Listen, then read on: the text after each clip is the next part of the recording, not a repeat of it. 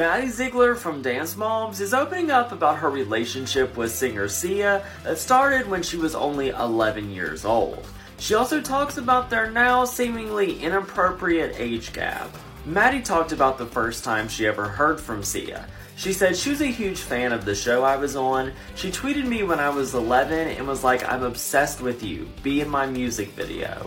Maddie said that she didn't know who she was, but they got in contact with her and literally flew her to LA two weeks later and filmed the music video for Chandelier. Maddie said she felt like a guardian angel to her at that time, like she saved her from that show and everything she was doing. She said, I couldn't believe that she came into my life and I was so grateful. She says now Sia has even apologized to her for putting so much pressure on her, but Maddie insists that these were some of the best moments of her entire life. Speaking about their age gap friendship, Maddie says she can see where people are coming from and it seems weird, but they are absolutely best friends.